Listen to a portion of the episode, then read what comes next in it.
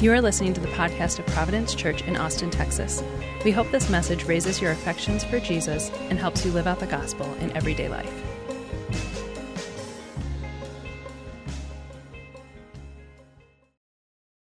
Uh, well, the holidays are upon us, which means a lot of things, but it also means family traditions and holiday traditions of all kinds. Uh, our staff team used to have used to have this tradition at our Christmas parties.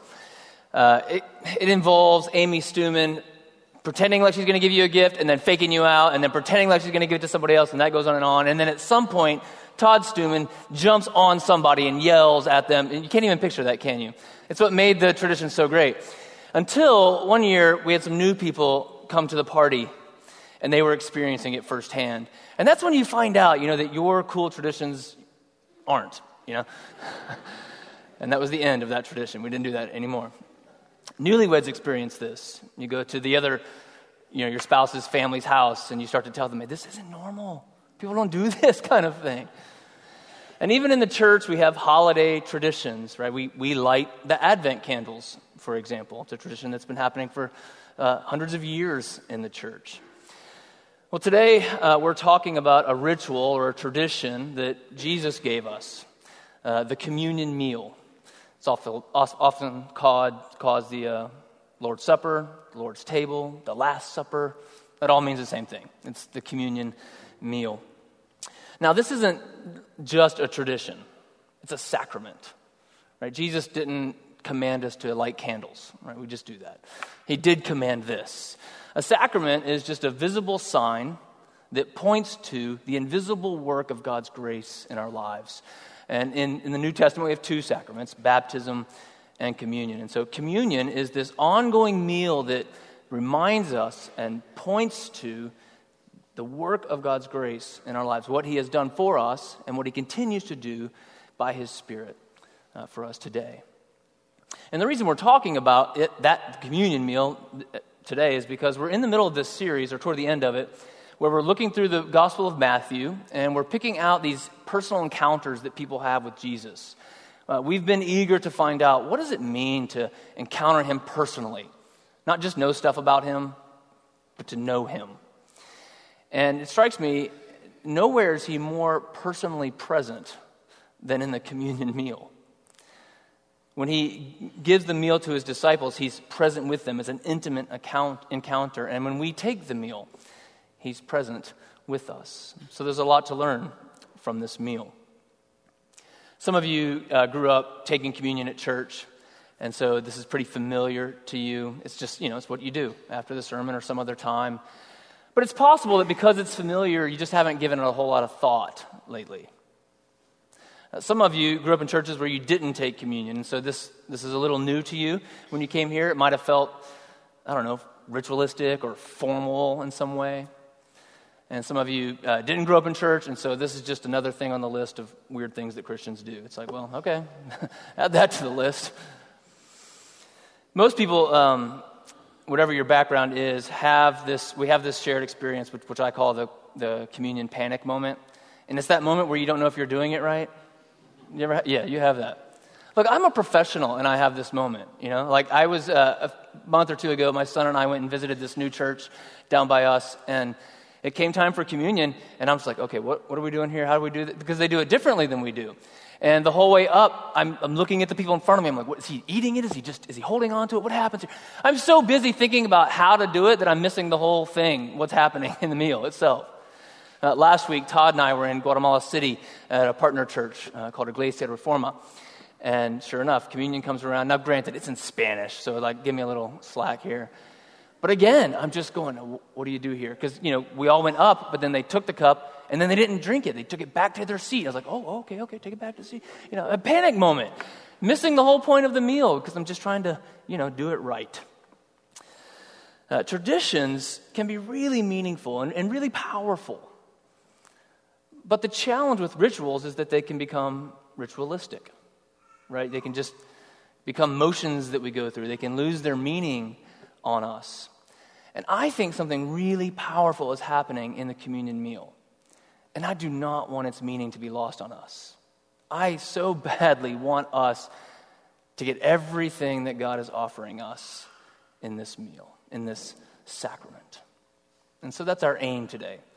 This is either kind of a shortish sermon or a really long setup for communion.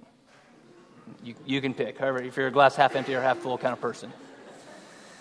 Uh, but that's our aim today to get a better understanding of this meal, what we do, what it means, and how we partake of it. And to get there, I'd say, big picture, you've got to understand this. The communion meal is a gospel meal. Right? The gospel is just good news, it's, it's a proclamation of good news. But that proclamation also calls for a response from those who hear it. So when Jesus came preaching, uh, this was his message. He said, The kingdom of God is at hand. Repent and believe the gospel. See, so he's proclaiming good news and he's telling us how to respond. And because the communion meal is a gospel meal, the same thing is true. It proclaims something, the good news, and it calls us to respond in the same way to repent and believe in the gospel. And so let's start with the meaning of the meal. Uh, what is being declared in this sacrament? Well, the meaning is all uh, wrapped up in the setting. Look at verse 17. Now, on the first day of unleavened bread, the disciples came to Jesus saying, uh, Where will you have us prepare for you to eat the Passover? He said, Go into the city and a certain man and say to him, The teacher says, My time is at hand. I will keep the Passover at your house with my disciples. And the disciples did as Jesus directed them, and they prepared the Passover. Do you see what Matthew's trying to say? It's the time of the Passover. That's when this is happening. And the Passover was a Jewish ritual going back for hundreds, thousands of years to remember their deliverance from slavery in Egypt. The first Passover meal, the original Passover meal, was in Exodus 12. And if, if, you're familiar with that story, you know that on that night, God was about to perform the last of the 10 plagues. It was the worst of the 10. All of the firstborn in, in Egypt were going to die that night. All the firstborn in the land. And Israel is in the land. Their firstborn were at risk too. See, God's judging Egypt but there is this reminder here that all have sinned and fallen short of the glory of God. That is to say, God has the right to their firstborn too. They're guilty. God could justly let his wrath, his judgment fall upon Israel on that night. But he doesn't. He makes a provision for them. There's a way that they can escape the judgment that's coming. And here's what they had to do they had to go find a lamb, not just any lamb, but a, a perfect, spotless lamb without blemish. They had to sacrifice the lamb and drain the blood and take the blood and paint it over the doorposts of their house. And so that's what they did. This is what God tells them the blood shall be a sign for you on the houses where you are. And when I see the blood, I'll pass over you. That's why we call it the Passover meal and no plague will befall you to destroy you when I strike the land of Egypt. See, the blood is a sign that points to some reality.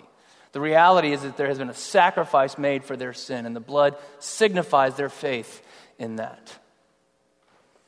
And that's what happened. When the destroyer came that night to the Israelite houses, he saw the blood on the door. He saw that their, their sin had been atoned for, the penalty had been paid. And so he passed over their house. For thousands of years since that night in Egypt, uh, the Jewish people, Israel, had been offering up sacrificial lambs to God to atone for their sin. Every year, in every household, the father would stand up and preside over the meal. He would explain what they were eating and what it all meant. He would hold up the bread and he would say, This is the bread of affliction that our fathers ate in the land of Egypt. And he would hold up a, a cup of wine and he would say, This cup. See, for Israel, a cup of wine symbolized the, the wrath of God. And so he would say, he would hold up the cup and he says, This was the judgment that came upon Egypt. And he would shake the cup and he would name each of the ten plagues. And every time he named it, he would shake the cup and some blood would, or some wine would spill out. There wasn't blood on the cup, wine would spill out.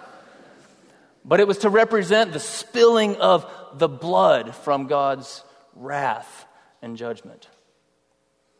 And he would talk about the lamb that their fathers ate, that it was an offering to the Lord, and that because of it, the Lord passed over their houses that night that he struck down the Egyptians.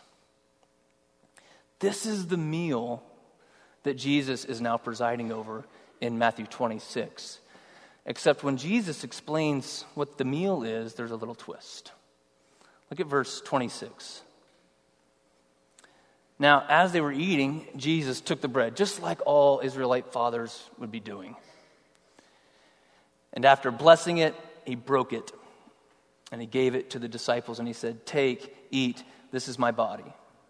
And he took a cup, and when he had given thanks, he gave it to them, saying, Drink of it, all of you, for this is my blood of the covenant, which is poured out for the many for the forgiveness of sins.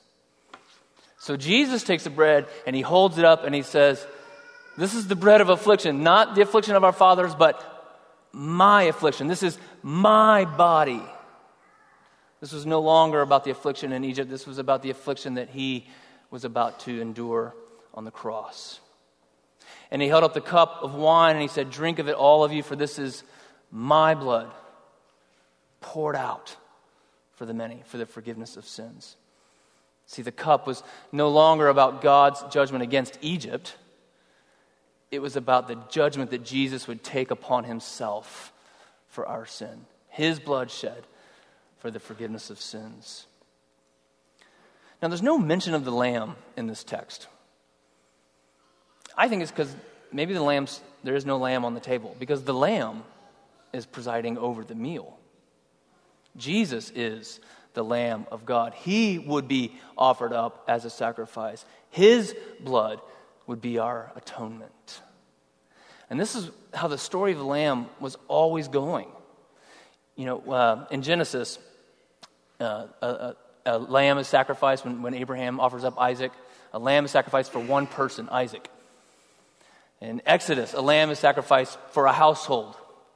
In Leviticus, lambs are sacrificed for the nation. But when Jesus comes on the scene, John the Baptist looks at him and says, Behold, the Lamb of God who takes away the sin of the world. And Jesus is saying, I'm that lamb indeed. Just as the lamb was a substitute for the firstborn sons of Israel, the firstborn Son of God, Jesus is a substitute for us. This is the meaning of the meal. Jesus died the death that we deserve to die. That's why Peter says, You were ransomed, not with perishable things such as silver and gold, but with the precious blood of Christ like that of a lamb without blemish or spot. Now, how do you respond to such alarming but good news? Well, remember, when Jesus announced the good news, the kingdom of God is at hand, he called for a response, and the response was to repent and believe in the gospel. And so we received the meal the same way, with repentance and faith. Now, I want you to think about this for a moment. When Jesus said, The kingdom of God's at hand, repent and believe the gospel, he's saying there's a reality that you need to be aware of, right? Because everybody in his day, just like our day, is going about their lives pursuing some vision of the good life. And Jesus is saying, Yeah, yeah, I know that you're all trying to build your kingdoms, but, but the kingdom of God is at hand. God is present. God is accessible in me. His power is available to you. Now, in light of that reality, I think you should rethink what you think life is all about. I think you should reconsider how you define the good life in light of the fact that God is now here. And so that's what he means by repent. He means change the way you're thinking about things. There's something much better. The same is true for us. All week long, we're distracted by selfish ambition We're distracted by the pursuit of our own kingdoms of comfort or power or security or reputation. And every week we're brought back to this table where we're reminded the kingdom of God is at hand. We're brought back to the reality of broken body and shed blood. Because even though you can't see the kingdom of God, it's invisible, it is no less real than this bread and this wine. And this meal points us to that invisible reality. The meal calls out, hey, think about what you're doing. Reconsider all your pursuits and what you think life is about in light of the fact that Jesus has come and is here.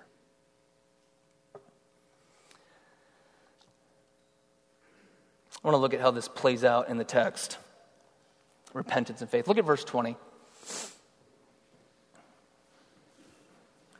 So they've prepared the meal and they're, they're there, and Jesus hasn't explained it yet. That's in 26. But in, this little thing happens in between. Verse 20. When it was evening, he reclined at the table with the twelve, and as they're eating, he said, Truly I say to you, one of you will betray me. Now, this is the, this is the inner group. These guys have been running together for three years. We're at the end, and Jesus says, One of you is going to betray me. And they were very sorrowful. And they began to say to him, one after another, Is it I, Lord? And he answered, He who has dipped his hand in the dish with me will betray me. The Son of Man goes as it is written of him, but woe to that man by whom the Son of Man is betrayed. It would have been better for him, for that man, if he had not been born. Judas, who would betray him, answered, Is it I, Rabbi? And he said to him, You have said so. Lots of confusing things here, but let me point out a couple of things. Uh, when it says, and they came to him one after another, most people think that this suggests some series of like private interviews. So it all it takes place over a lot greater amount of time than what we're reading here. So Jesus says, One of you is going to betray me. And then there's some time in which they come to him, And they're like, Jesus, is it, is it me? And when Jesus says the, the one who's dipped his hand in the, in the in, as he say, a cup, the bowl, whatever it is, he's the one who will betray me in the dish. Well, they had a dish where they would all dip the bread and the herbs and the spices. And so all he's saying is, it's one of you, for sure. And so there's this great tension where the, none of them are sure who it is, but they're all certain that it's one of them. Judas tips his hand in the way that he addresses Jesus. They all say, Is it I, Lord? But when he comes, he says, Is it I, Rabbi? And we've seen this in Matthew before. Matthew has ways of telling us, in the way that people address Jesus, what they think of him. Rabbi is a term that's used by people who are outside the group. And Judas's heart has already left. He's, he's outside the group, and he calls him Rabbi. Here's the interesting thing to me the interesting thing to me is that none of them know for sure that it's not them, which I think is really healthy. I think all of them have a really healthy sense that they're capable of anything. And indeed, in just a matter of time, they're all going to desert him one way or the other. So, the call to rep- repentance is always part of the meal. Before they take and eat, they all have a conversation with Jesus to make sure they're okay with him. Are we, are we okay? In preparation to take the meal, we come to God and we ask Him, What about me, Lord? Are we okay? We, we take words like Psalm 139 and we make them our prayer. We say, Search me, O God, and know my heart. Try me, know my thoughts. And if there's any wicked way in me, reveal it and lead me in the way that's everlasting. Do you see the repentance and the faith? The repentance that says, I want to turn away from all the wicked things, and the faith that says, You can lead me in the way everlasting? That's a, that's a communion prayer.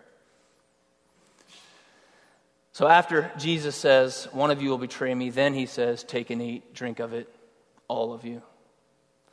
These are words of assurance.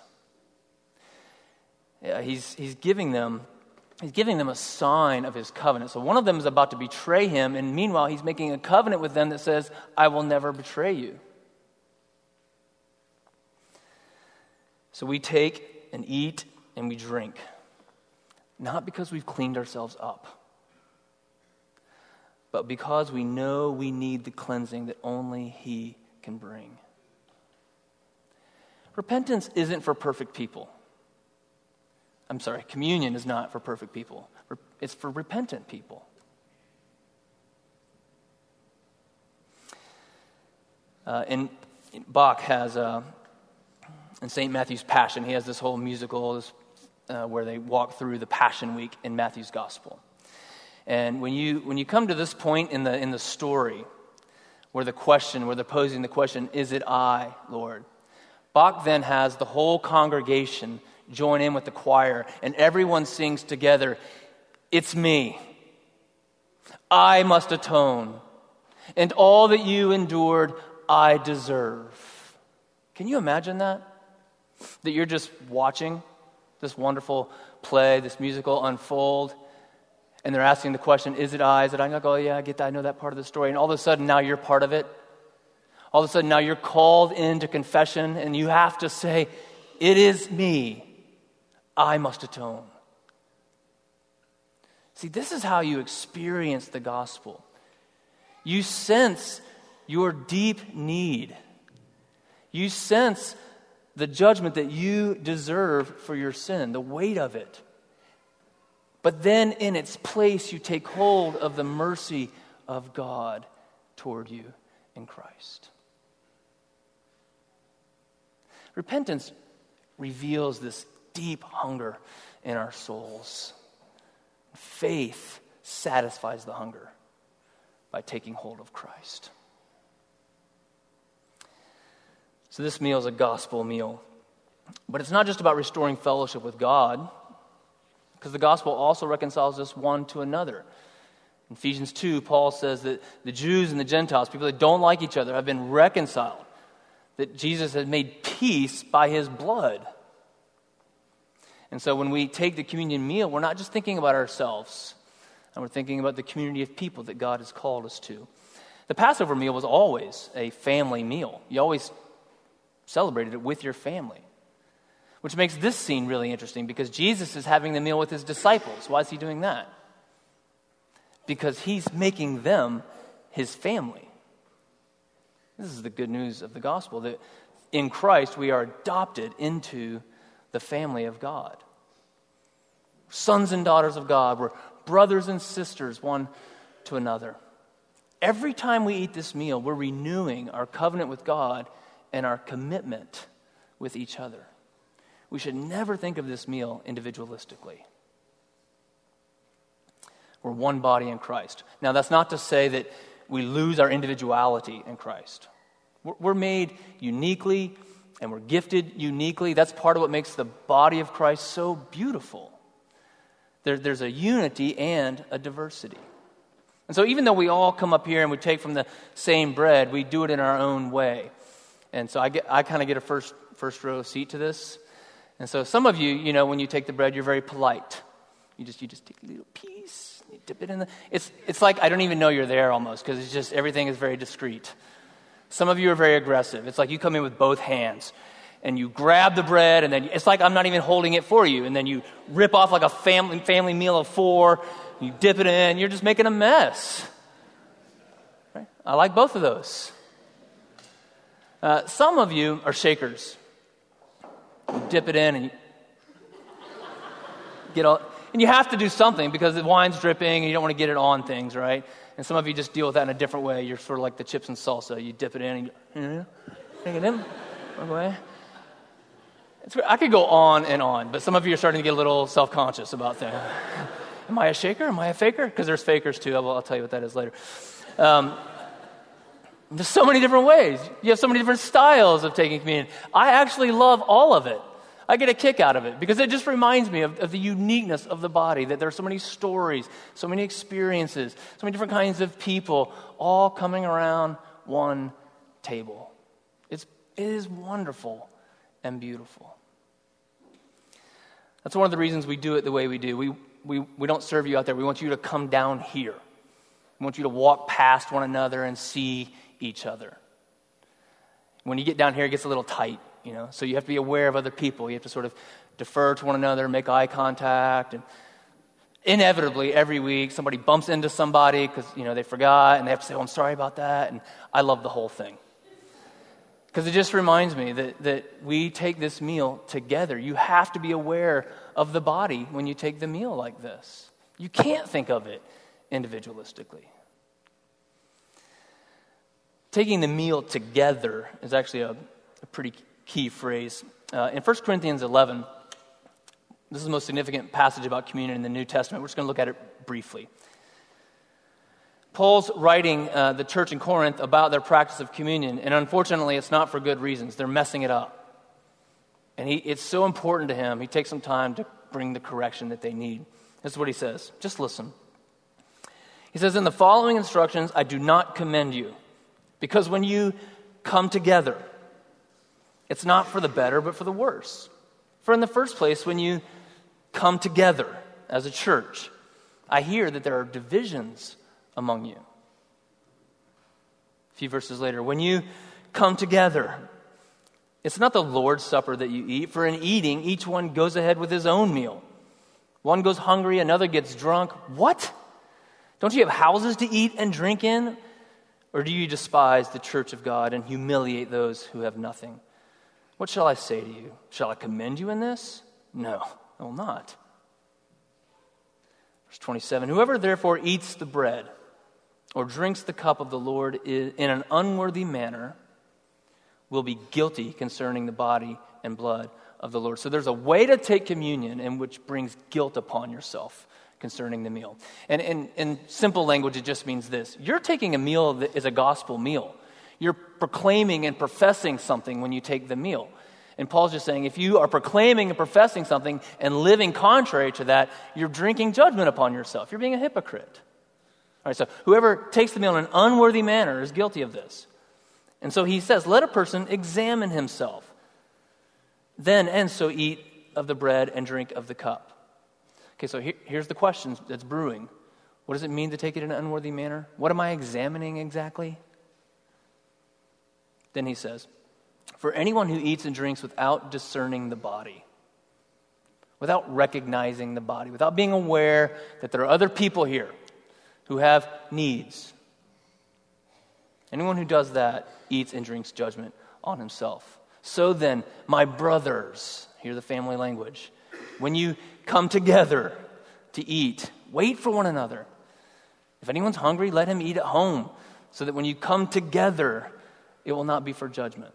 Now, they, they took communion in a way that was different than us. It was a whole meal going on. But you hear the principles? The principles are we come together for this meal. And because we come together for this meal, no one can be thinking primarily about themselves, but must look to the interests of others.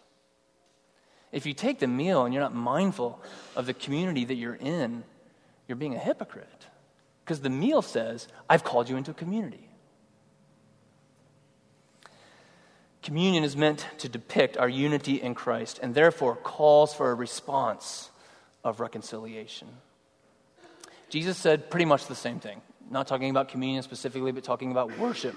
He said, if you come to the altar to bring your gift and you remember there that your brother has something against you, not even that you have something against him, just like you know things aren't right. He says, leave, leave your gift there. First, go be reconciled, then come back and give your gift. It's the same principle.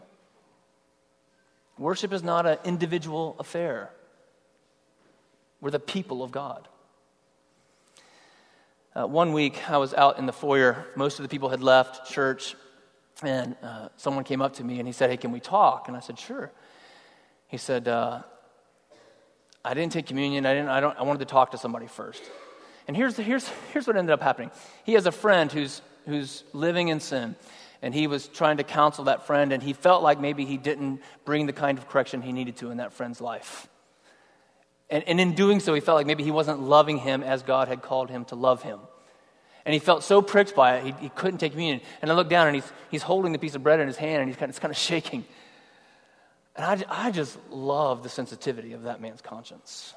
That he would take it so seriously as to work through that before taking the meal. He doesn't want to be a hypocrite. If he's not going to love his brother the way God calls him to, he, he wants to make sure he's not taking the meal in that moment. So we talked through it and we took the meal together.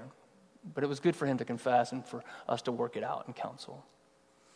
How that works out practically is so hard because it's like, wait, if someone's bothering me, can I not take the, I would never take the meal. Somebody in here is bothering me every week, right?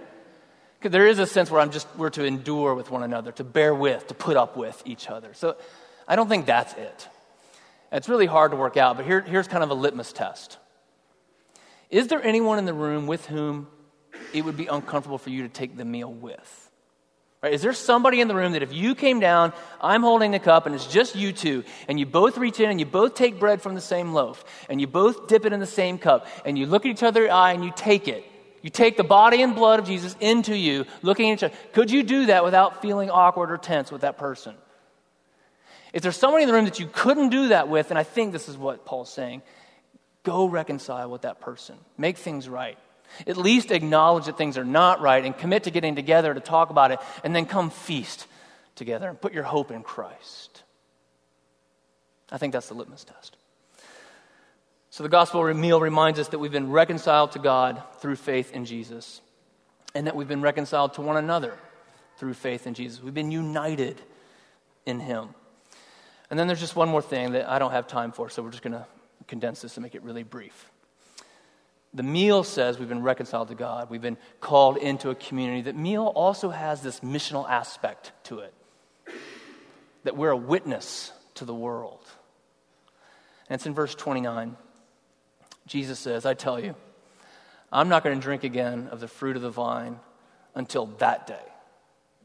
Like, I am going to drink again, and it's going to be on that day when I drink it new with you in my Father's kingdom.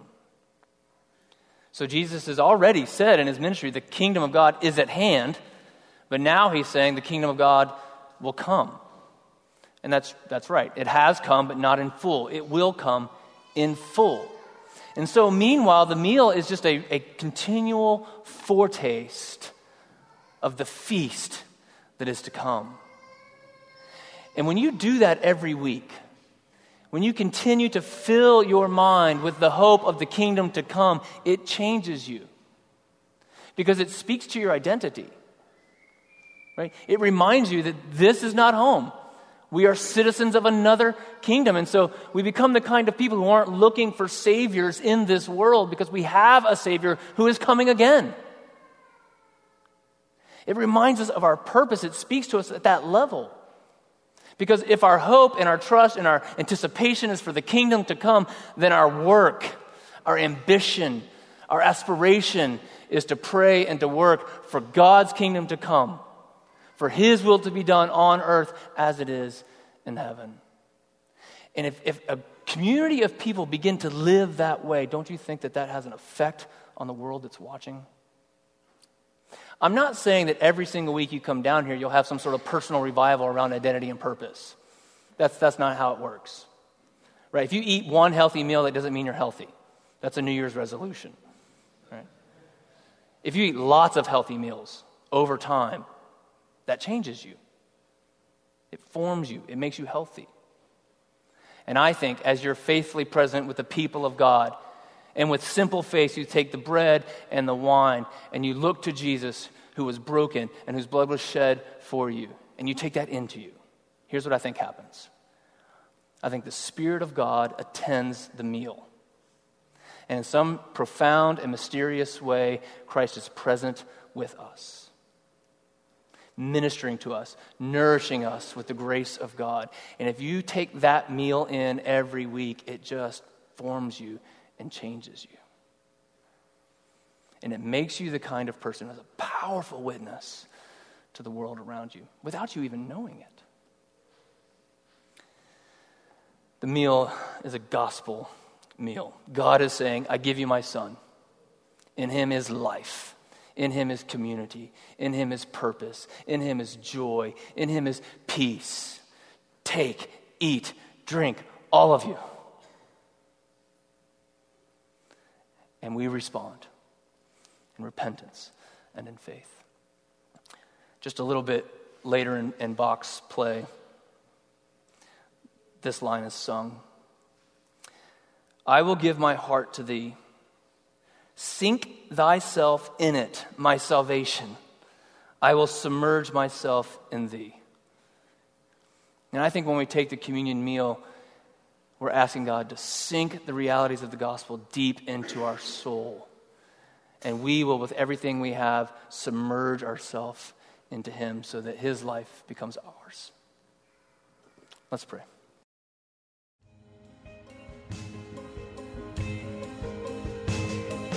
Thanks for listening to the podcast of Providence Church. For more resources and info, visit us online at www.providenceaustin.com.